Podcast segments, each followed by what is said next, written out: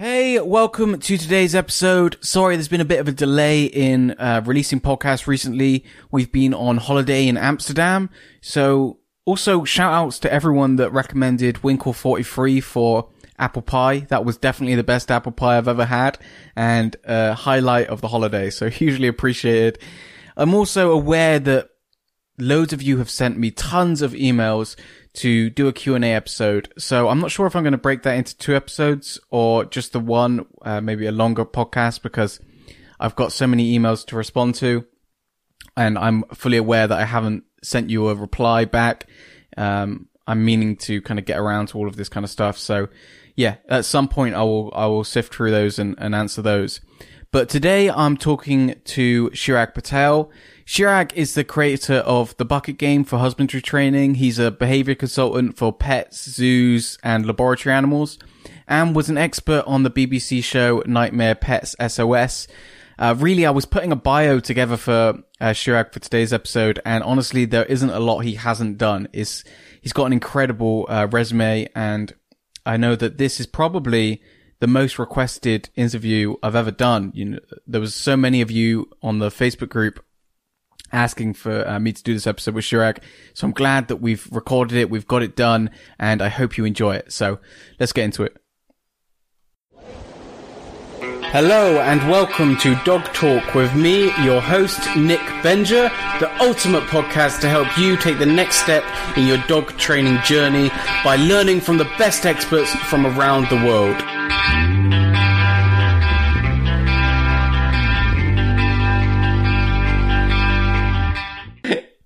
Hey Chirag, welcome to the show. Hi, thanks for having me. Thanks so much for coming on. There was a lot of requests from people to have you on the podcast. I'm so glad that we managed to figure it out. I'm I'm looking forward to um, sort of having a chat with you. It should be great. I would really like to start out by talking about your background because I know it's you know, I found it hugely inspirational reading about it. I know you come from a family of first generation immigrants and that there was a, there was pressure on you to become a doctor or a lawyer. So how did you handle that? Well, I think um, I was quite lucky in terms of um, we had animals in the family, um, usually dogs as sort of guard dogs, or um, sort of they went to the family business and they were like a, a protection dog really. Um, and um, I was fascinated by animals right from an early age and um, sort of reading books, uh, watching TV programs, um, and kind of talking about them all the time. So I think my family got used to very quickly that animals were going to be a big part of my life. And the pressure wasn't actually that bad.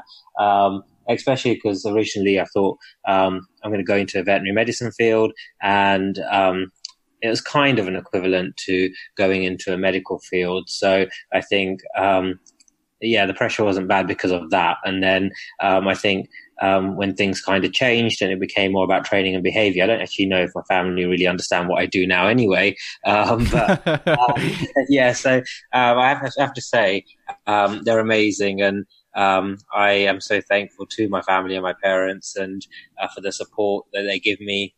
And they've given me since I was a child. I used to want to do work experience at veterinary practices. So from like age of 13, I started with Duke of Edinburgh um, and started going to vet practices and doing sort of uh, volunteering and work experience.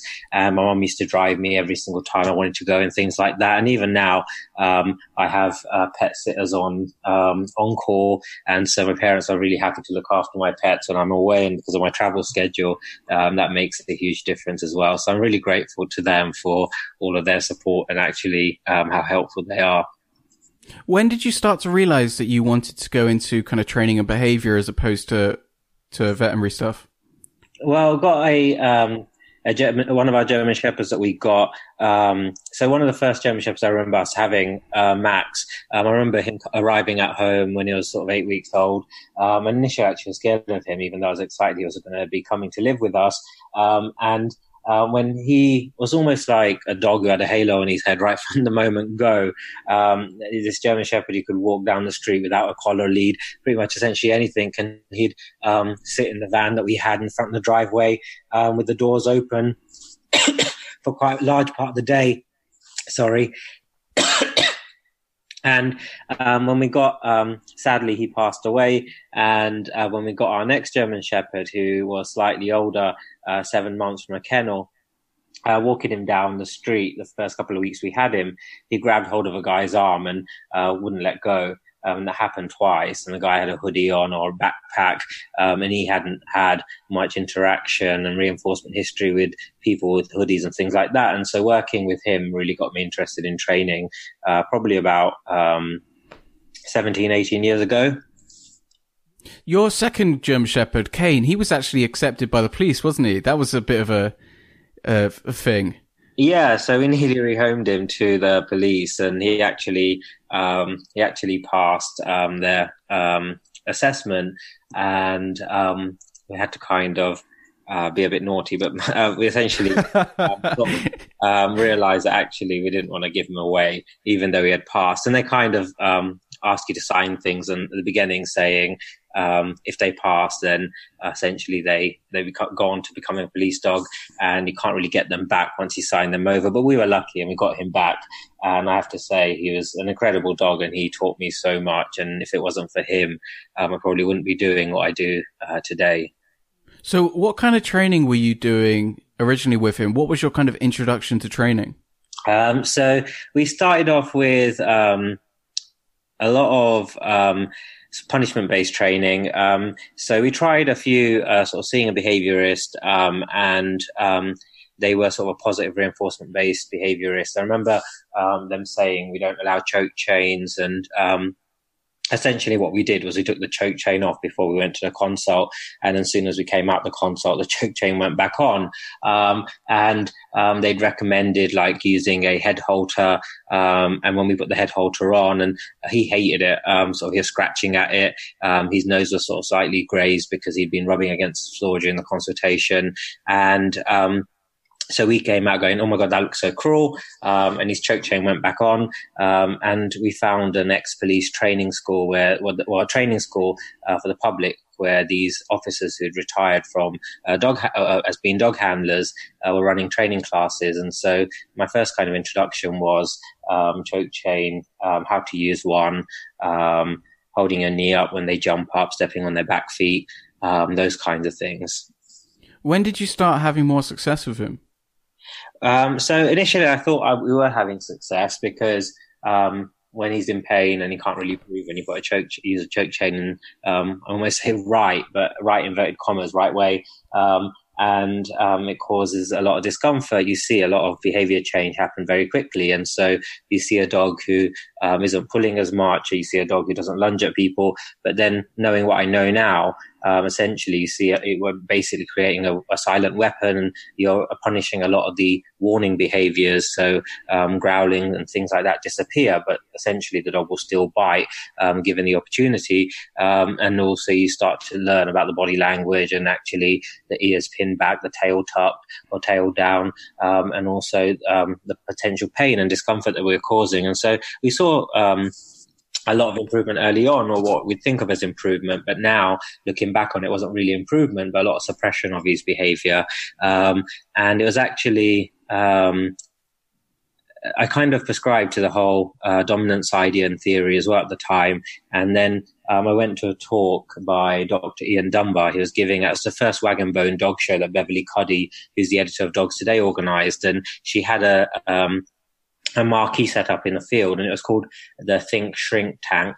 And she had all these people, um, uh, from, uh, Sarah Whitehead to Peter Neville, Roger Mugford. Um, and the one of the last speakers was Ian Dunbar and I'd never heard of him. And I sat there, I got there in the morning and, um, I was listening to all these people and I sat there for all the talks and, um, Ian came on and he started talking and suddenly, um, like the other speakers were amazing, but um, when Ian spoke, it kind of uh, caught my attention and had me almost mesmerized and almost I was like, wow, uh, well, that's so obvious when he says that. Um, and so he was actually a big turning point in uh, sort of me rethinking how I interact and with my dog and also training. Yeah, I read that you you sat there for nine hours. That's pretty incredible. well, however long it was, the whole day.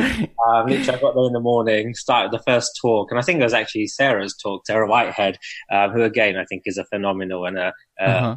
behaviorist, an amazing person. Um, and um, I remember her, her, um, her, doing a talk, and she had a little dog she did a demo with. I think it was on clicker training, um, and um, yeah, from the last talk that day, who was Ian. Um, so you know, it's an experience that um, I'll never forget. Yeah, it's funny you should bring him up because I was thinking of him when you were describing uh, your German Shepherd Kane. Because one of the things that Ian always says is you're taking the ticker off the time bomb, right? When you use punishment with those behaviors that lead up to bites. Exactly, um, and um, definitely, and almost um, you are creating almost potentially a ticking time bomb. Uh, so yeah, and all the things that we know now as well in terms of um, sort of how um, how much more dangerous it could create the situation and make the situation into. Uh, so yeah, it makes sense initially. You think of it as um, if you haven't had such training or if I haven't had the experience I've had since, you kind of go, well, it makes it sounds like it's common sense. If the dog growls, you tell them off and they won't growl. But actually, if we really look at it from a scientific point of view, start to realize actually if you punish growling, you're kind of removing that and it's less likely to happen. But what is a growling functioning uh, for? And potentially, if it's functioning for, um, or if it's a way for the dog to say "back away" or "don't do that," I'm going to bite, then essentially you're taking your, the voice away from the dog, and so you know that the dog is more likely to bite. One of the questions that I get asked all of the time is, how do you find someone to mentor you in becoming a dog trainer? And you seem to have been extremely successful in that because I know that you managed, you know, you're a young, young guy and you managed to convince, were you about 16 then? Was that right? Uh, yes. Or maybe, maybe younger. And you managed to convince Ian to, to have you over and, and mentor you in America. How, how did you do that? Well, honestly, I didn't, I didn't actually take much. Um, in, um, you just, I just, I was at that, um, I went to, so um, after his talk, um, he had some leaflets about um, the talk he was coming back and doing um, a week, a long weekend, and um, I also bought some of his books and started reading uh, How to Teach an Old Dog New um, a New Dog Old Trick. Sorry, uh, and I started reading that book, and at the back of that book, um, there were some other books that he kind of published. Um, he'd worked on publishing, so Jean Donaldson's Culture Clash, and it just happens that year or the following year, he, he was going to come back with Jean, um, and they were going to do uh, separate seminars, and they were going to do a day together too. And um, I just went to those seminars um, and the workshops, and then I remember um, sort of walking up to them and just saying, "Oh, this sounds it's been amazing. I've learned so much. If ever I get the opportunity to." Uh, come over to the States. Could I come and spend some time with you, or learn from you? And they both said yes. And I'm sure they just thought of it as, as like a question from some random person. It's never going to happen. Um, and then my situations changed slightly and, um, I had uh, during the summer holidays, um, and I made a plan and I emailed them. And um, I remember writing this letter with this picture of me and Kane going, You might remember me, this is what I look like. Uh, this is my dog, Kane. Um, and um, it just goes to show like the kindness and the amazingness of uh, people out there. Um, and Ian messaged back, Jean messaged back, both of them messaged back saying, um, of course. And um, they went out their way to organize um, an internship at the SPCA, San Francisco SPCA, and Ian um, was phenomenal in terms of meeting up with myself. And there was another Japanese student, I, who was an amazing person that I met there, and we'd he'd almost take um, so we'd go to his house and he'd sit down with us um, and um, talk about puppy training, dog training, give us homework exercises to do. Um, and so for me, it really goes to show um, the kindness and the amazingness that's that's out there. And when you t- kind of talk about finding uh, people to um, be mentors and things like that, I think um, just asking people um, as a first step, just going to people, asking them, um, you find so many people out there who are um, sort of happy to do that. And again, that's something I try and use as a philosophy if it's possible. Um, I'll be happy to try and have people and um, learn and have students follow and things like that. Was that a physical letter that you sent him or an email?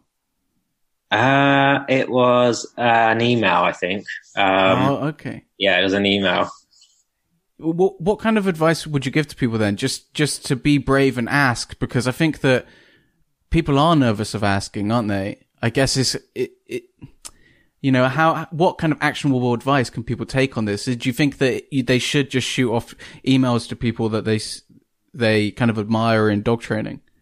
Yeah, definitely. So I think um, again, appreciating um, in terms of um, whoever you're messaging, they're going to be potentially, if they're busy or they're traveling, etc. It may take some time, um, but um, taking the effort to go to, um, I don't know if it's someone that runs a workshop or someone who runs a class, um, going up and visiting them and um, getting to know them on a, a sort of uh, personal level, physical level. So it's not just necessarily a letter, and it may mean traveling an hour or two uh, for an evening. Um, but again, a lot of trainers we've had um, sort of travel and come and watch a puppy class or a dog training class or consult or something, and you get to know them on a different letter as opposed to just um, a different level. Sorry, as opposed to just receiving a letter. But yeah, if you don't ask, you're never going to be able to uh, get a, any kind of answer. And the worst that they can say is um, no, or it's not possible at this time.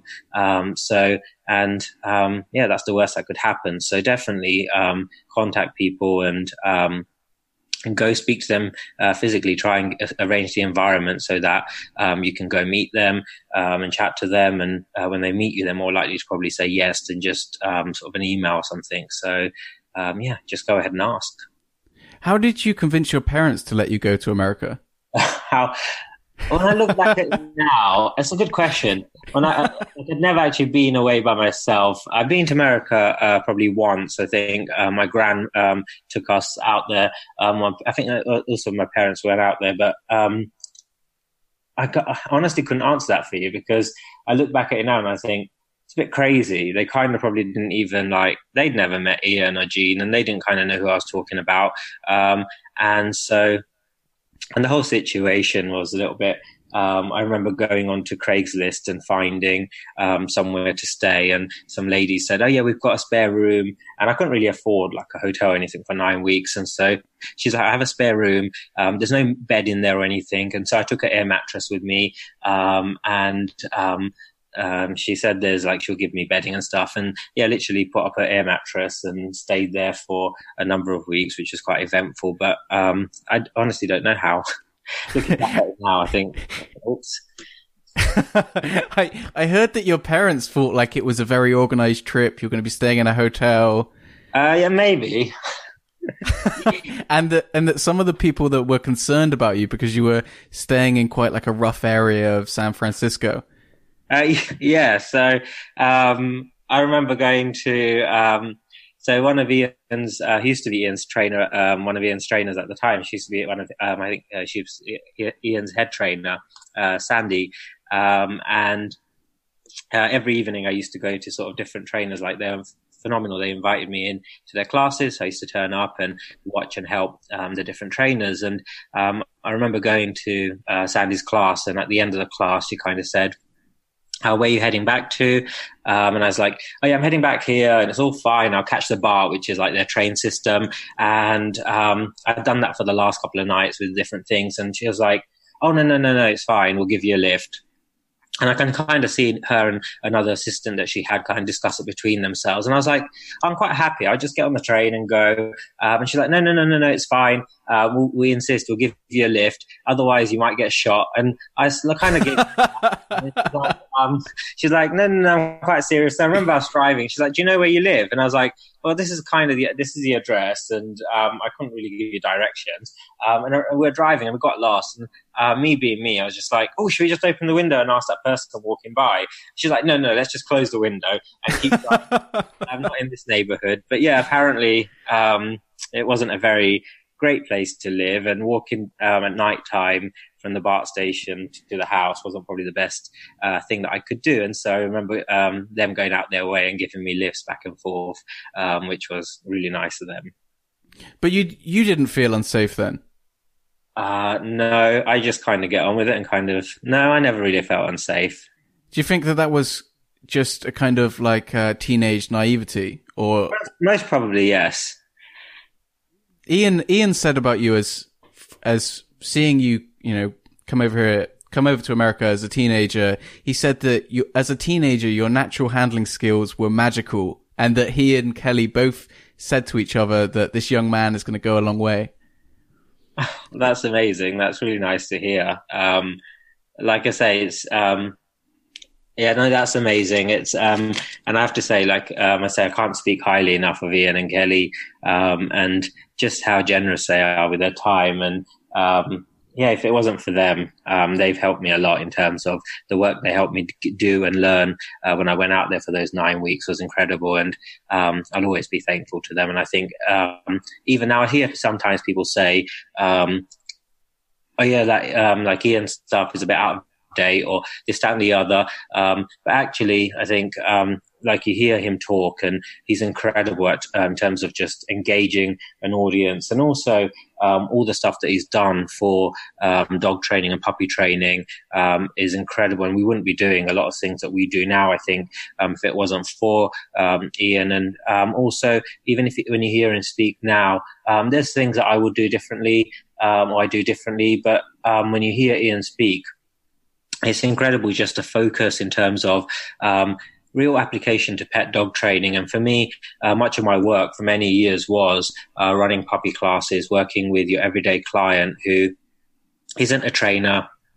They just have, um, they, they've got a pet, um, a dog, and they just want to sort out this problem. And Ian is very, Ian amazing at just kind of coming back to that, not getting lost in all the gadgets or things that we can do as trainers um, and get really caught up in all the technical stuff. Um, actually, when in front of us in this puppy class or in this one to one, what we really need to be doing is really helping um, this client, this caregiver, and the dog and the situation in front of us. And the more gimmicks we add, the more complicated we make it. Um, often the clients can be least likely to succeed because we're arranging the environment for them to fail. Um, and for them, it's not that reinforcing um, for I'm speaking generally for a lot of clients, it's not reinforcing um, getting all technical and geeky and really learning all these precise skills because all they want is a quick fix at the end of the day. And so um, I think um, as pet dog trainers, it's much um, as much about working with the human caregiver as well as the dog. And again, that's something that Ian really emphasizes and um, sort of talks about. And I think it's so important. We often forget when we're working in pet dog training. Uh, we see I see a lot of trainers come in and say, "Oh, I love puppies." Puppies or I love dogs. Um, and actually, um, I'm not that, I'm not great with people. And it's almost the wrong way because, um, in, and I remember Ian saying this, like you're saying, um, in order to be a successful puppy trainer, you could have mediocre training skills, but if you had amazing people skills, um, essentially you're going to retain the clients coming into your classes. They're going to sign up for more classes, and not only is that good for business, but essentially if they come back to classes, that's another opportunity for you to um, empower them and engage them and um, improve that relationship. And that dog's more likely to stay in the home as opposed to um, end up at a rescue center or being rehomed. And so I think um, one of the big things I think we need to focus on in pet dog training, not just the dog training skills, but how we work with each other and uh, how we work with the human caregivers rather than just the dogs themselves.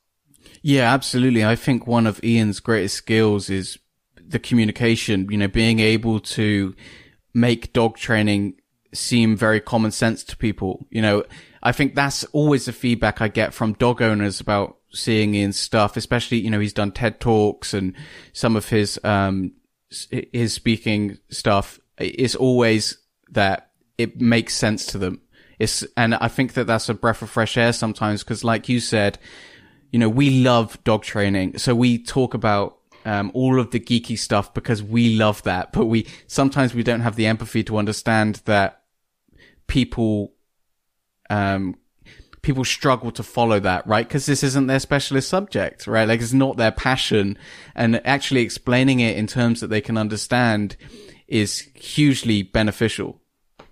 Exactly. No, I agree with you completely. And I think, like you say, uh, we have to um, adjust the conversation level, adjust the words we're using based on the individual in front of us. And we're working with one particular caregiver maybe they have gone out and read um, sort of eight different books on dog training, but a next caregiver again may have four children and um, a parents to care for, and they just need the dog to stop uh, peeing and pooing in the house or barking or um, lunging at other dogs, um, and they don't particularly need to or want to learn how to um, have amazing timing with a clicker and um, p- perfect food delivery and all of these other things. And um, we know as trainers, some of these things can help speed things up. But again, uh, uh have, uh, being a, a tra- um, working in a real life setting, um, you, can make a lot of improvement to welfare and behavior and change behavior.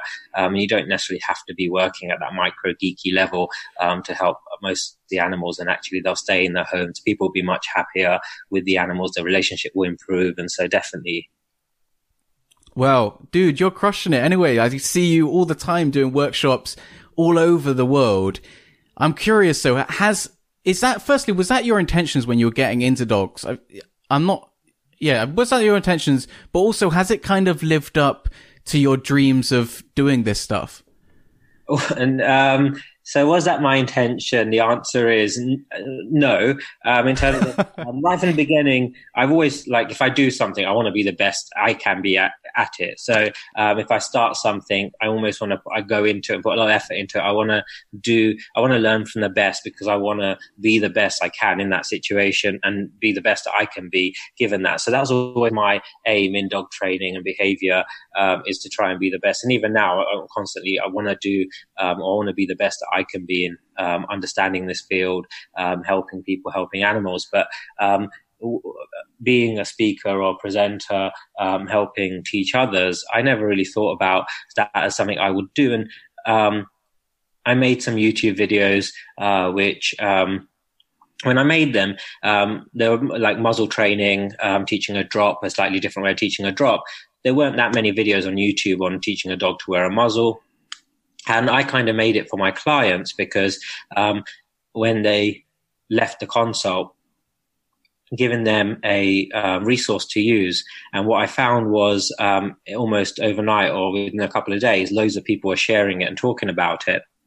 And so when that happened, um, a few emails came through and people were asking if I'd go and do a workshop or a seminar. And I remember um, even the first few workshops, I kind of said yes. And then um, ended up going, oh my God, what am I actually going to even talk about? And why would anyone really uh, be interested in hearing stuff from me when there's all these amazing people out there um, whose seminars I'm going to to learn from um, that are teaching things. And so um, in the beginning, I was just like, I was like nervous as anything and um, almost uh, mm. amazed or shocked at why um, anyone would want me to stand there and say stuff. Um, but yeah, and, but um, I'm privileged and honored to be able to let people invite me um, and feel that I have things to teach or say which might be slightly different or beneficial in some way. Um, and I've just had um, the most amazing few years meeting so many different people um, around the world in different places, interacting with different animals, things that I never thought I would do. Um, and um, I love it. It's just for me, um, being able to have that influence and that change is phenomenal. Once you first started getting those first few speaking gigs, how did you kind of keep up the momentum? In what way do you mean? Did did you like? Ch- is it something that you you chased from? You know, maybe you realized that you really enjoyed doing these speaking yeah. gigs, and then you chased it more, or was it all very kind of organic? So um, it, actually, I think it's been more organic. So for me, I've never really, um, I don't think I've ever chased like doing the speaking gigs. Um, and I've just found that um, it was more uh, invitation. So um, I gave one, and then um, due to social media posts and things like that, someone else invites you, or um, someone else invites you. So even now, I don't particularly go in terms of um, trying to find gigs to speak at, um, but I'm like I say, I'm honored and privileged that people um, invite you or request that um, ask you to come and do things. And so um, I love receiving the invites, and um, it's um, I'm not the best at st- keeping up with emails and uh, communicating back on emails, but uh, so there are people out there who sometimes try, and it's amazing that they'll keep messaging back and eventually, hopefully, manage to make it work. Um, so yeah, I think um, rather than trying to chase that, for me, it's almost a passion and the um, the enjoyment I get from the behavior and training and uh, understanding behavior and learning of um, behavior and the environment, the interactions, and all the things that we do. Um, for me, I'm just passionate about that. And um, when I think you're passionate about it and you end up doing so much of it and putting that effort and energy in, people see that and you end up um, getting invited or getting different gigs and things like that. So um, I think, yeah, really focus on um, behavior and training and helping animals and the people, and the other stuff just happens. So, for people that don't know, what is the bucket game and how did you end up coming up with that? So, um, the bucket game is a, um, so it's essentially, um, it never really had a name. And, um, when we had Kane, um, the shepherd, the shepherd that I talked about earlier, um, he used to have to be muzzled, uh, at the vets and also he'd like flip out on his back, um, growling if he had a muzzle on trying to scratch it off. Um, and so early on, um, he, um, like having to teach him to have his nails trimmed or have a vaccination. Um, I started doing lots of training with him and, um, kind of, I remember doing things like add treats and, um, he'd be so focused on the treats that um, it's hard to do anything else. And so I was teaching him to um, sort of offer another behavior around food and then just working through, remember putting the food on the floor. So when I put the food on the floor, he kind of just um, learned to leave the food alone. And if he did another behavior, then food would uh, come to him. And um, through that exercise, I remember it was in the garden working on some nail clipping type behaviors, and I put the food on the floor. Um, and then I was doing that, and I um, I started noticing he would look towards the food and so I sort of thought, let me play with this idea that um, when he looks towards the food, that would be a signal um, of okay, I'm going to try, I'm going to touch your paw at that moment. And if he looked away from the food, then I would kind of take um, what I was doing and stop um, doing that. So I, I, stopped touching his foot, I'd stop touching his ear, whatever I was working on. And um, so the kind of the idea of, um, and there's also Dr. Susan Friedman's influence actually as well. So I remember going to one of her talks and um, she talks about the idea of empowering the learner looking at uh, behavior functionally and um, in terms of um, really working with the learner and having a conversation as opposed to just doing things to them. And so I was really playing with these ideas of, okay, so how can I use this in practice? And um, just started using sort of head towards the food as a start signal, head um, away from the food as you stop doing something. And very quickly I noticed um, I'd do a nail tr- uh, clip and then I'd wait and when he was ready, he'd look towards the food and then I'd start doing things with him. And it meant also I didn't have a dog who kept looking around at my hands when I was doing his back feet or touching his back feet um, and trying to sniff and eat stuff at my hands. So I could use both my hands to, um, to clip his nails or groom him or do whatever I was doing. And so I kind of started using those principles um, when I was working with um, lots of different situations and husbandry behaviors, day to day care behaviors with dogs and other animals. And um, I remember going into, I used to just use like a, a bowl, food bowl, um, or a pot of, um, like a little container of food. And if we taught the dog to show calm behaviors around the food at the beginning, um, then you wouldn't have to worry about them jumping in the pot, etc. So, um, I was teaching a workshop in, um, LA and, we used, um, like I just used to do little containers and we went to Target, uh, before the workshop to buy some stuff. And there were these little metal buckets that look cute. Um, and I thought, oh, I'll buy these and I can use them in the workshop. And then I used to travel with them and teach with using the buckets. And essentially, um, I was teaching with uh, Sarah Fisher at Tilley Farm, and again, Sarah's an amazing uh, sort of human being and also teacher. And um, when we taught the game, um, just this idea of using the food and um, the bucket or the container as a target, um, and the dog would look towards it, and that could be a yes no signal um, Sarah's like, what's that bucket game thing that we played at the workshop? It's phenomenal. I'm going to use it. And then she had lots of success with it as well. Um, and she was working with this dog at Battersea Dogs Home. It was actually potentially going to be uh, euthanized and um, really hard to get into his kennel. And she just started playing it from outside the kennel um, and had lots of um, lots and lots of success. Um, and she kind of tweeted about it and sort of posted on or uh, posted on Facebook or social media. And people were sort of asking, what's this bucket game? What's this bucket game? And um, I hadn't really given it a label, so then it kind of got its name, the bucket game. Um, so essentially, the bucket game is um, a way of having a conversation. And also, I find it's a great way of removing poison cues um, because if, uh, often in a situation you ask a dog to sit or lie down or stand um, or wait, and then someone will try and inject them or clip their nails. And so within a given context, the dog hears the word sit or lie down or wait, and suddenly that's a cue that potentially there's a punisher in the environment. And so with the bucket game, I find that um, also when we're teaching the dog how to behave around food, um, typically, um, when I started training it, we used to have food presented towards the dog. If the dog went towards the food, remove the food away, or um, sort of put your hand over it, and using a lot of negative punishment.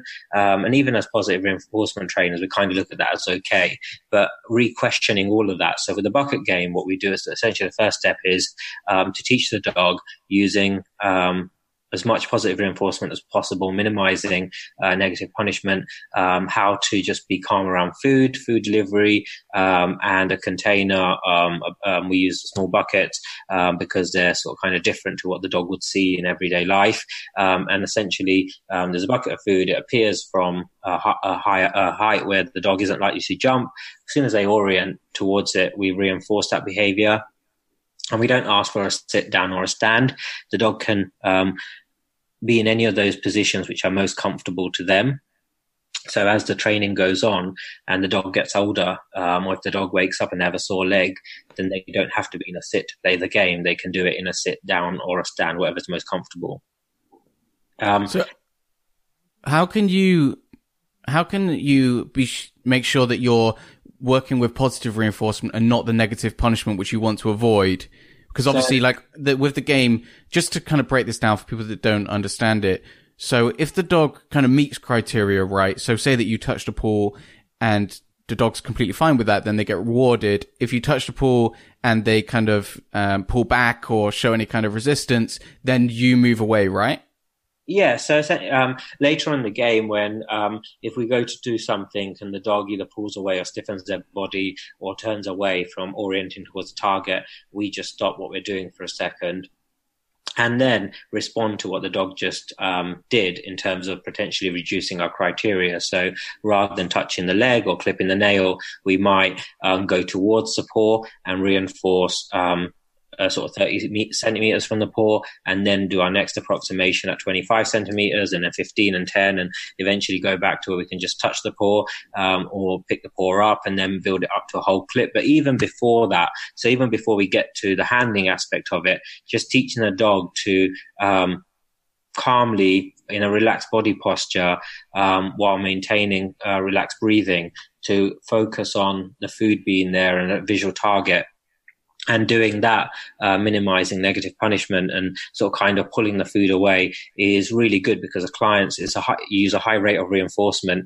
You're learning how to set the dog up for success, um, and also you're presenting the food um, a buck, essentially just a target, um, and the dog is getting paid for looking at that. And there's such a high rate of reinforcement that you're creating um, great feelings and associations with the bucket and the situation. And um, if if you go start going down a little bit closer to the floor with the bucket and the food, and if the dog goes towards it rather than pulling the bucket away and saying "oops," that's a mistake. We can essentially just um, say to um, take the bucket back up again where the dog had success previously, and because you've established bucket high up as a um, cue for access to reinforcement, rather than pulling the bucket away and kind of punishing that behavior, you're just re-cueing a previously successful approximation. And then you can go back, um, sort of um, reduce the height of the bucket and things like that. And you're maximizing positive reinforcement. You don't have to say no to the dog um, or say, oops, you lost the opportunity to get a treat because um, because you stuck your head in the bucket. Um, and we'll even sometimes the dog's head goes ends up in the bucket. We'll still pay them, but then just pay them a few steps away from the bucket as a reset and then start a game, but just set them up for success the next time. Right. I guess that's where the skill of the trainer comes in, right? Like if the dog's continually um, flinching or moving away, then you are going to start working with negative punishment. So you need to reduce your criteria and ask for less so that you get back into that positive reinforcement realm. Is that right? Yeah, so essentially, um, if you're, I suppose you're probably looking at more negative reinforcement in terms of if you have the dog's flinching and um, they're doing things and um, they're learning that they can escape uh, something they're finding aversive um, through that, uh, potentially um, the dog's kind of um, that you're kind of removing an aversive in the environment. And so if you start seeing that, you're kind of reducing a criteria And the goal is always to have your approximation small enough that you're really not, it's something, something the dog doesn't want to um, move away from or get away from. And if so, they do, sorry.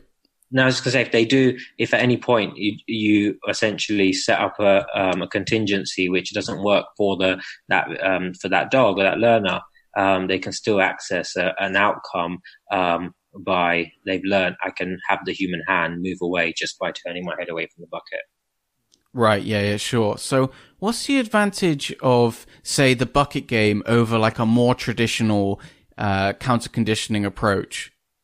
So, I find um, the bucket game really starts focusing on looking at what is your learner doing and how do you respond accordingly? Whereas a lot of the uh, sort of classical um, counter conditioning or counter conditioning approaches are um, I don't know you, you bring out some nail clippers you do this and you present lots of treats. So you do this you present lots of treats.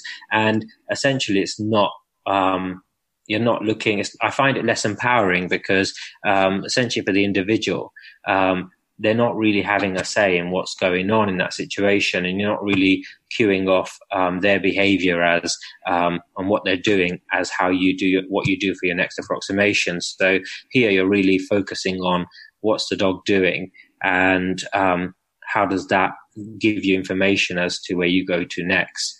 Uh, whether you reduce your criteria or you increase your criteria, you're not just doing this following a recipe sheet saying step one, do this, step two, do this you're always only changing or adjusting what you do based on what the individual's doing. So, so I find that it's a great way of having a conversation. And for a lot of caregivers who may not be really passionate about this or um, understand the idea of having a conversation, they may not understand what all these little um, body language changes, these behavior changes mean it's quite obvious for them to look for a dog who's either looking at the bucket or not looking at the bucket.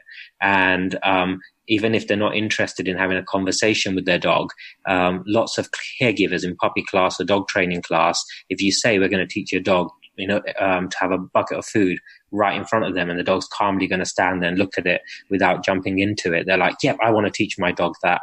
And then every week to progress the game, we're like, okay, so this time we put the bucket down when the dog looks. We're going to make it a bit harder by you're going to do some ear touches or you're going to do some paw touches. And if your dog looks away, you stop doing that. And almost we kind of sneak the husbandry training in there and teaching them how to be able to clip a lead or harness on without having to um, hold the dog down. Uh, but the clients almost essentially, they start off by going, oh, I just love this because look, it's a great trick. I can have a whole bunch of food on the floor and the dog doesn't jump into there. And it's a real life skill that's helpful when they're having their dinner or when the child's eating some food and the dog's uh, uh, by them. So it, it works kind of motivating the client to want to do an exercise because a lot of times you say, let's work on teaching your dog to be comfortable being groomed or being handled. A lot of clients, because they don't necessarily read body language that well, have never been taught to read body language that well. They're like, oh yeah, my dog's fine. He loves being touched. It's okay. Look, I can touch his ear. Um, whereas when you teach it in this way, step by step, they really start learning to have this conversation and go, oh, look, my dog looked away. Well, he, that means he wanted me to stop. And then they start going, oh, I didn't realize when his tail changes like that, his ears change like that. And suddenly they start being able to see a lot more of their dog's behavior. Yeah, that's always struck me as the advantage for the bucket game or anything where you're kind of using differential reinforcement because you, you kind of have like a binary choice, right? Like the, the, um, client that maybe isn't experienced with body language can just focus on the one behavior. Like you said, you know, is the dog looking at the bucket or not? Whereas maybe with the uh, more traditional counter conditioning approaches, the, the person that's training the dog has to have a uh, more experienced knowledge of um, the dog's behavior so that they're setting criteria accordingly. Is that does that kind of sum it up? Yeah, I think um, in terms of like I find that like more traditionally almost that point of um, control or choice isn't there for the dog. So um, a lot of times we kind of go with what we think is going to work rather than really watching the dog's behavior and using that as the point of data or the point of reference information as to how we're going to move forward or uh, move back slightly as to what the dog's doing. Um, and so um, I find that definitely the advantage of the bucket game is you the people really start to watch what the dog's doing and then decide what to do next based on that information. Yeah, I'm really curious about kind of some of the language you use, like choice, because it seems to me if you're counter conditioning the proper, you know, you're, you're counter conditioning the kind of, um, traditional way, but you're doing that like properly, kind of in inverted commas, like um, where you're setting the criteria based on, you know, how is my dog responding, then you are listening to the dog's um, body language. And I'm curious with the, the bucket game stuff, you know, you use a lot of language like choice and sometimes that kind of like mystifies it for me anyway, because I, I always think of it in the kind of behaviorism language where and this is a question, you know, is it more, is it like the dog's making a choice or is it just differential, you know, using differential reinforcement to counter condition the dog? Much like kind of, um, a lot of people do with reactivity where we might teach the dog, Hey, look at me. Uh, around other dogs, you know, the, the behavior is basically a vehicle to counter condition the dog. So, um, yeah, so more technically, I think we're allowing for um, a number of contingencies to be available and we're reinforcing uh, behavior. So, behavior is essentially what happens is um, going to be true to the reinforcement history and what reinforcement's available in the environment. And so, the animals, that behavior is going to go uh, in that direction. Um, and so, when we talk about kind of the idea of choice um, in that moment, I'm not kind of saying um, the animal's kind of sitting there and going, What am I going to do? Um, and choosing it in that way, but potentially we're allowing for access to two different contingencies. So a dog who um, is in front of me here um, can access um, avoidance or escape, um, or they can um, they can kind of go, okay, I'm going to do this and access uh, positive reinforcers and essentially we want to try and uh, maintain criteria and set the criteria so we're not really um, setting the dog up to need to um, access any kind of escape or uh, anything, anything, like that but when we teach it right from the beginning we can also teach it as a cue so um, they start to be able to learn that their behavior so i do X or I do Y. So essentially, my hand goes towards the nail clippers. Anytime the dog looks towards my hand, as opposed to the bucket, um, the nail clippers end up um, back on the floor away from the dog, and my hand moves away from them. And so essentially, the dog can access two different options. Whereas traditionally, I find that a lot of times when people are thinking about using a counter conditioning approach, um, it's almost like, okay, take the um, bring the, the, dogs in front of you or here. You're going to take the nail clippers, you're going to move them towards the dog, you're going to give the dog a treat, and you're going to keep repeating that until you see um, that the dog is showing a positive conditional emotional response or that you're seeing some kind of change.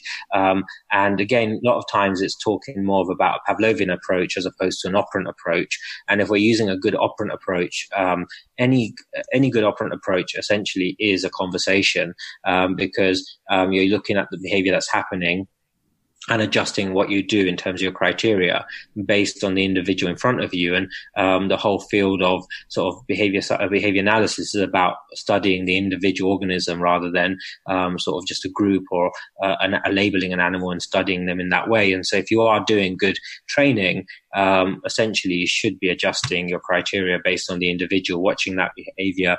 And uh, but a lot of times we find that that doesn't happen, and um, often we poison situations. So we ask a dog to give their paw, um, and the dog doesn't give their paw, and because we've trained it using treats, a lot of times people are like they re-cue, uh, give me a paw. But essentially, when the dog didn't lift their paw up the first time you cued it, um, potentially um, that function that behavior was to avoid um, whatever that was. So wipe, having the uh, foot wiped or being able to keep that foot away from a certain situation. And it was an avoidance behavior. But, that, but, but if you keep recueing it, a trainer might think, well, I'm using treats, I'm using a clicker, so I'm using positive reinforcement. When the dog does it, click treat. But potentially, um, the dog's going to learn that actually, um, if I if I just keep my foot still rather than lift it up, it didn't gain that outcome. It didn't get that function of being able to escape or avoid that situation. And so you yeah. then start seeing more growling, or you start seeing more lip licking and ears back and other behaviors, and you see an escalation. And so I think um, you're right in terms of if you're doing good training, then essentially, um, I think it should always be you're playing the bucket game um, or those principles all the time in real life with whatever you're doing because you're always watching the learner and responding and changing your criteria based on that individual learner. Yeah, it completely strikes me as like a, a coaching tool for people because, and, and, getting them to do the right thing because, like you said, you know, how many times have we seen people do that kind of traditional approach and not pay any attention to what the dog's actually doing? They're just looking for trying to build the positive emotional response, but they're not actually looking at the dog's behavior. So they're not paying attention to whether the dog's pulling away or whatever. And the dog is, you know, it's very, obvious to people when you put it in terms of like aggression, right? Like it's really obvious. Is the dog reacting? You know, let's keep it, let's keep the dog under threshold when we're going through that counter conditioning protocol. But I think that it gets really easily overlooked in the husbandry stuff where people are just ignoring the fact that the dog's pulling away. And so something like the bucket game is a really cool resource because it gets them, you know, noticing the dog's behavior and responding accordingly Whereas with the traditional counter conditioning approach, it should be done that way, but so often it's not, right? Yeah, definitely. Um, like I think, like we say, there's um, depends on how you've learned it, what we've done, whether we're watching, whether we're taking more of a Pavlovian approach or whether we're taking more of an operant approach. Because again, there you're looking at either stimulus response, you're looking at um, driving behavior for consequences, depending on what approach you're taking and what model you're working on. Um, and so I think again, most of the time when I'm working, I now focus more on an operant approach, kind of think about um, Skinner in the driver's seat and Pavlov in the passenger seat, um, and that Pavlovian effect is happening. But um, I'm focusing more on an operant approach because I find that if we're looking at an operant approach, um, we're looking at behavior as the point of reference and adjusting things, consequences driving that behavior, and the individuals operating on their environment. So essentially, it's more empowering. They've got control over the environment. Their behavior produces outcomes and those outcomes shape that behavior.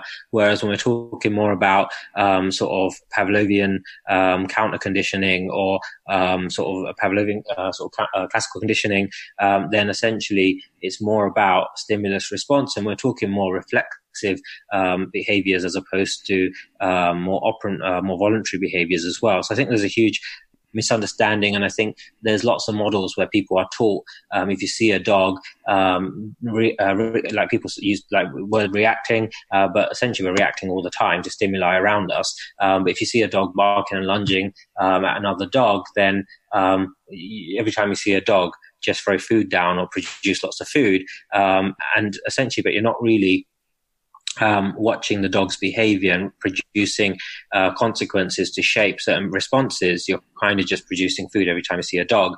And whereas if you're setting it up more operantly, um, you're kind of saying, okay, so at this distance, you're looking at a dog, the dog does X, Y, or Z, and you're looking for relaxed body language, you're looking for muscle relaxation, looking for sniffing towards the other dog, whatever it is that you're looking for and then you produce an outcome based on that. I think again, it's much more um, empowering and um, it allows the individual to operate on their environment as opposed to um, I'm going to produce a dog at a distance and then just suddenly start feeding you, and then I'm going to stop feeding you and the dog disappears. Whereas um, if we take more of a operant approach and more of a bucket game approach, then essentially you can start to say, uh, teach the dog uh, use signal, uh, give me a cue when you're ready for that dog to appear at a certain distance. Um, and then also, um, the dog can provide another cue uh, where the other dog disappears. Um, and so if we're talking more of a Pavlovian uh, counter conditioning approach, we're not really talking about um, the animal operating on their environment. And so I th- suppose it depends on uh, what approach you're talking about and what how you apply those approaches. Well, I love that you brought this up as well because I'm a proper fanboy co- convert. You know, like uh, I I do a lot of um, the bucket game style stuff where the dog has, um, you know, we, we're working in that kind of operant um, way. I know I describe it a little bit differently. I'm sorry, that's just my language. Um, but whether you know whether the dog has the ability to to basically we're paying attention to the dog's behavior. That's what it is on, on, the basic level. And, and where you have that, where you play games like the bucket game. Now, I'm curious about your thoughts on this because I've done it both ways and I've, I've done my best to do it both ways yeah. as well as possible, right? So I've done the traditional approach. I've done, um, bucket game and similar kind of stuff. And I am convinced from doing it both ways that the bucket game is more efficient. I'm convinced I've just done it so many times. I feel like it produces, you get to that end point of the positive emotional response quicker. And I'm wondering if you have that, you've had that experience as well or not. So, um, I would like to say yes, but I think um, sort of like having my science hat on as well. Um, I think there's so many variables we can't control. So the idea of uh, essentially, um, if that's what we're doing more of, we potentially have a higher reinforcement history of it. Then therefore, we're going to be better at teaching in that style in that way. And so then potentially we're going to see much more improvement because of that as well. So I think there's lots of different explanations as to why, but um, if we are focusing on looking for certain behaviors and then specifically reinforcing and setting up contingencies for reinforcement for those behaviors, then those behaviors are going to increase. And so potentially, yeah, we are going to see, I think, more efficient training and more, efficient change in behavior uh, by taking that approach. Yeah, that's a great point because people can become very efficient at, it's like anything, isn't it? You know, if you practice something, you're going to get better at it right? Like there are people that um, maybe they they primarily train with luring, right? And they become very good at luring and maybe they don't do shaping. And so they would get a faster response with luring than they would with shaping, but it doesn't mean that one is better than the other. Exactly. Exactly. Yeah. I think, like you say, I think that's a great point in terms of um, like you're depending on what reinforcement history you have for applying um, good shaping or good lure, um, like shaping with prompts or without prompts, and luring as a prompt in terms of how good at you at using luring. Um, and so I think these are skills that we can um, have good reinforcement histories in and become better at doing. Um, but if essentially I always train um, shaping without prompts. I say, I, am not saying it's what I do, but as an example, and then you've got another trainer, like you said, who is very good and uses a lot of prompts, then potentially we're going to have different reinforcement histories in using those techniques. And potentially we're going to get better results um, um, doing those techniques because of the reinforcement history we've had applying those things. So if we hypothetically, you know, we take identical trainers and we do either I, um, either technique, you're not going to put your chips on one side. oh, definitely not. No. It's, it is a great conversation. I think, again, there are going to be some people out there going, oh my God, um, and it's controversial. But again, uh, I definitely think um, there's such religious dogmas in dog training, mm-hmm. which I think we need to move away from. And um, you hear all these things like people saying, um, "Oh, you don't don't lure because um, luring doesn't teach the dog to think for themselves." And in fact, it's like I don't really understand that concept because um, what's like how are you how are you thinking for the dog? You can't. You can't access the dog's mind. The dog's always. when people say um, use free shaping, um, shaping without prompts, um, and the dog is thinking for themselves, what are they defining that thinking for themselves as? And um, essentially, for me, it's almost these things are information that's going to allow the learner to succeed or um, or not succeed. And um, I, I used to do it myself, where I used to think, oh my god, I'm going to shape without prompts, and you've got a dog who's throwing 500 behaviors at you, and maybe some barking and actually, if you stop and take a step back and look at it, you've got a learner who doesn't know how to access uh, reinforcement, and all this throwing behavior at you must be, in terms of from an emotional point of view, potentially they're feeling quite confused or uh, frustrated. And so I really think um, that, and I'm not saying that's what free shape, uh, shaping without prompts is about. By no means am I saying that. If you watch a trainer do it uh, well and do it really well, um, you'll find that you see, uh, you'll see a dog who doesn't offer 5,000 behaviors and they're, they're not barking and screaming and you see more relaxed body language. So I'm not saying that uh, shaping without prompts um, is, um, is causes frustration. I'm not saying that all, but what I'm saying is a lot of times we use that. We hear people say we jump on the bandwagon and almost go, oh yeah, we have to free shape everything and luring's bad. Um, and we almost have these kind of things that if you free shape, you're going to teach the dog to think for themselves or develop frustration tolerance and actually, we have no scientific evidence to show this and um, show that. And like Kay Laurence has a really great uh, uh, video uh, where she shows um, um, dogs doing a, uh, the same behavior and one dog is um, being taught to do that behavior, the behavior uh, through um, sort of uh, free shaping or shaping without prompts. Um, another dog is uh, being lured, and another dog is following a target. Um, and um, when you get to a certain number of approximate um, a certain number of trials, you really can't see which dog was lured or which dog was shaped without prompts or which dog was um, targeted. And all the dogs are showing sort of good fluency with that behavior. And so I think, um, yeah, a lot of times we, we say these things, but actually we really don't have much um, good science behind saying them. one kind of epiphany moment for me, which I think I've heard you speak on before, is you don't have to use you don't have to use like one at a time. So for example, when I was when I was coming coming up and I was learning, I thought that you know basically before I did a training session, I had to make a decision, right? Like I'm going to shape this or I'm going to lure this. And actually now, when I go to train a behavior, I might use like a mixture of techniques. I don't have to be really, um, really kind of religious about no, I'm not going to give the dog any prompt now, or I'm not going to use any kind of lure because I've decided I'm just going to do shaping. Exactly. No, exactly. It's not about us. It's about the learner and it's about arranging the environment to succeed for that learner. So when we go in and go, well, I'm not going to do this, I'm not going to do that, or I'm going to do this, I'm going to do that. The question is why?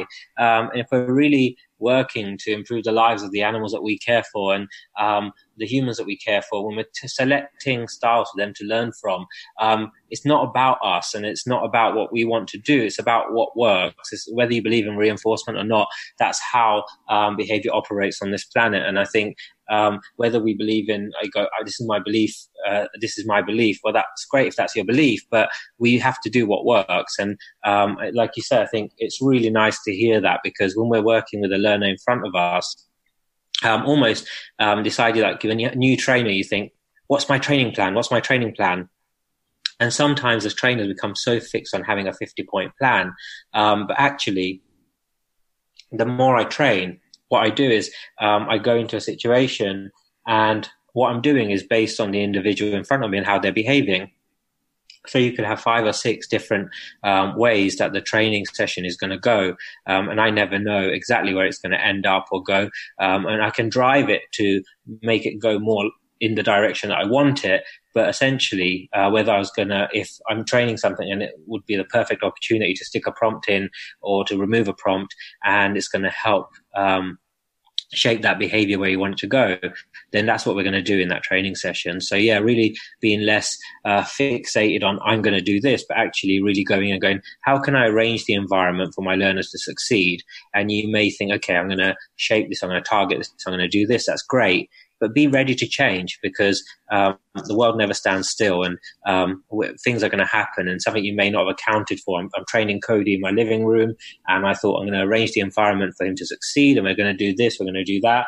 But suddenly um, the sofa or the pillow um, in the room, the way it's positioned, um, allows me to suddenly just move the pillow and present a prompt, which means um, I can help that behavior go in the direction that I want with less approximations and I can reinforce the actual behavior that I want as opposed to all the little bits in between. Um, I'm just going to go with that if that's what I want to do. It depends on what your goal is, where you're trying to go, what the training journey is. So I suppose you need to understand those aspects of it. And, you bring up you you bring up prompts, and that reminds me of something you said earlier um, about your German Shepherd Kane and how um, when you would use a treat to try to counter condition him or try to kind of do any husbandry with him, you would become so obsessed with the treat that it kind of wasn't productive. How do you deal with that in the bucket game where you're using food as part of the experience? You know, you have food in the bucket. Oh, it's really easy. Just feed the dog. Um, now, in terms of like, um, and I say that a little bit flippantly, but actually it is. Um, we did this last week with a Malinois, um, with a Malinois puppy, um, and um, the dog, like you've got a dog in front of you, and they're grabbing your hands, or they're they're they're jumping at the treat bag.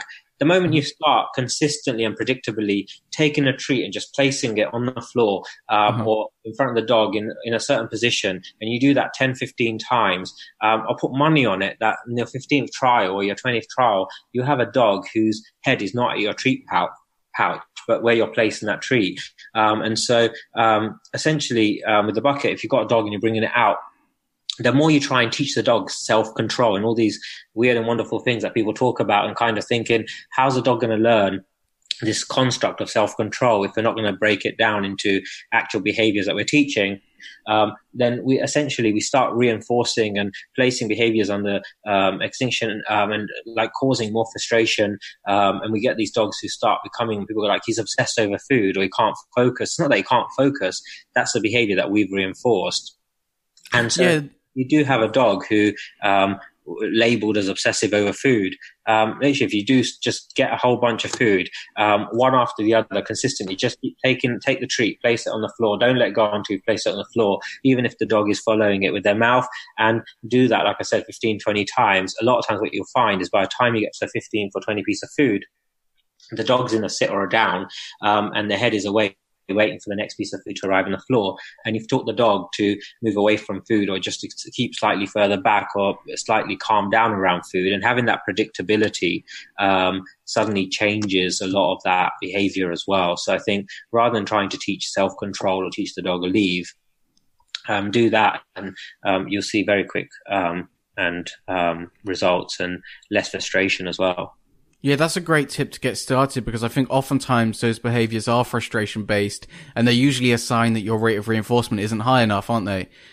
Yes, again, we look at frustration as um, appearing from a, a contingency where, um, or lack of um, sort of reinforcement and you're withholding reinforcement uh, where potentially a behavior has had reinforcement um, and you go into an extinction um, situation and um, uh, you may get an extinction burst and we label that as um, that we see those behaviors occur, and we also label that as um, sort of either the dog's experience frustration or um, we associate that when the dog's going to feel uh, frustration. So um, potentially, um, when I see that, what that's telling me is um, we're withholding reinforcement for behaviors that previously had reinforcement, and um, when you withhold reinforcement, you're not really shaping or telling the dog what you where you want that behavior to go.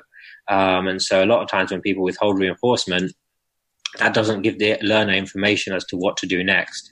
And through that extinction burst, you end up getting animals who are just um, you get very operant variability. You get lots of different. Um, you get the behaviors might get more intense. Um, you might start seeing the behavior vary slightly, and often out of that, people see something they like and they reinforce that, and then almost you start riding that extinction burst and reinforcing behaviors through that. So if you start ever seeing that, just go back to something that you that gives the learner consistent information as to what behavior works, and then start shaping um, from that point without leaving the learner cold of information. Yeah, that's an important point as well because I can hear someone in my head saying, you know, um, hey Chirag, I can't just feed my dog constantly. You know, how is that, how is that going to get me to where I want to be? But at some point, you start to increase criteria, right? Like your rate of, rate of reinforcement has to be very high in the beginning. Um, but then you're going to eventually move to adding in duration slowly at a, a rate that the learner can handle, right? Definitely. And so when we, again, when we talk about the rate of reinforcement, it's not necessarily a rate that's uncontingent. And uh, so, um, arranged in the antecedent environment for that learner to be able to behave in a way where we can reinforce that behavior. So when we mention rate, um, we want to discriminate there. It's not just about having a high rate of food delivery, but it's actually arranging the environment so that um, the behaviors that we want to occur are occurring. Oh, okay. That's a really important differentiation. I guess my original point was we do a lot of bucket game style stuff with our little dog Louis. And for example, if we were to use like sausage, I yeah. always say, I always say you could hit him over the head with a hammer, right? Like he, he would just stay there and, and be completely, um, just so focused on the sausage. Yeah. And for those kind of dogs, I guess you're looking at, you know, if you are getting that kind of like obsession with the food and not much, um, not much, uh, what would you call it? Like there's not much, um, experiencing of the actual training that's going on, then I guess you're looking at using a lower value reward. Is that right? Yeah, definitely. So if uh, something you're using in the environment is promoting um, uh, promoting one behavior, like um, looking towards the piece of sausage, and um, essentially that's um, um, kind of blocking um, the uh, other information that's available, overshadowing the other information that's available. So um, your hands moving towards the dog's ear, um, that's that that information, that stimulus isn't really available to that learner because um, the sausage that you've placed in front of them is what's the most salient thing in that environment. Then potentially, if you want the dog to be learning that when the hand moves, then this behavior occurs and there's this outcome, then it's probably the hot dog or the sausage isn't really going to help teach that um, teach what you're just trying to do. So you're always looking at how does that stimulus affect um, the behavior and um, the um, how is the animal um, sort of perceiving other stimuli and learning other bits of information. And if it if that piece of food doesn't help, then change the food. Well, Chirag, thanks so much for geeking out with me about the bucket game and sharing your kind of journey um, into dog training. Where can people find out more about you? Uh, so they can go on. Um, I recently started Instagram um, and posting on Instagram, so they can follow me on Instagram, um, which is Chirag Patel underscore eighty six, or they can go on my website, which is domesticatedmanners.com. Um, and thank you so much for giving me the opportunity to have a chat with you and share some information. And uh, thank you for also, yeah, doing these podcasts and making uh, sort of training and behavior accessible to so many people. Well, thanks so much, Chirag.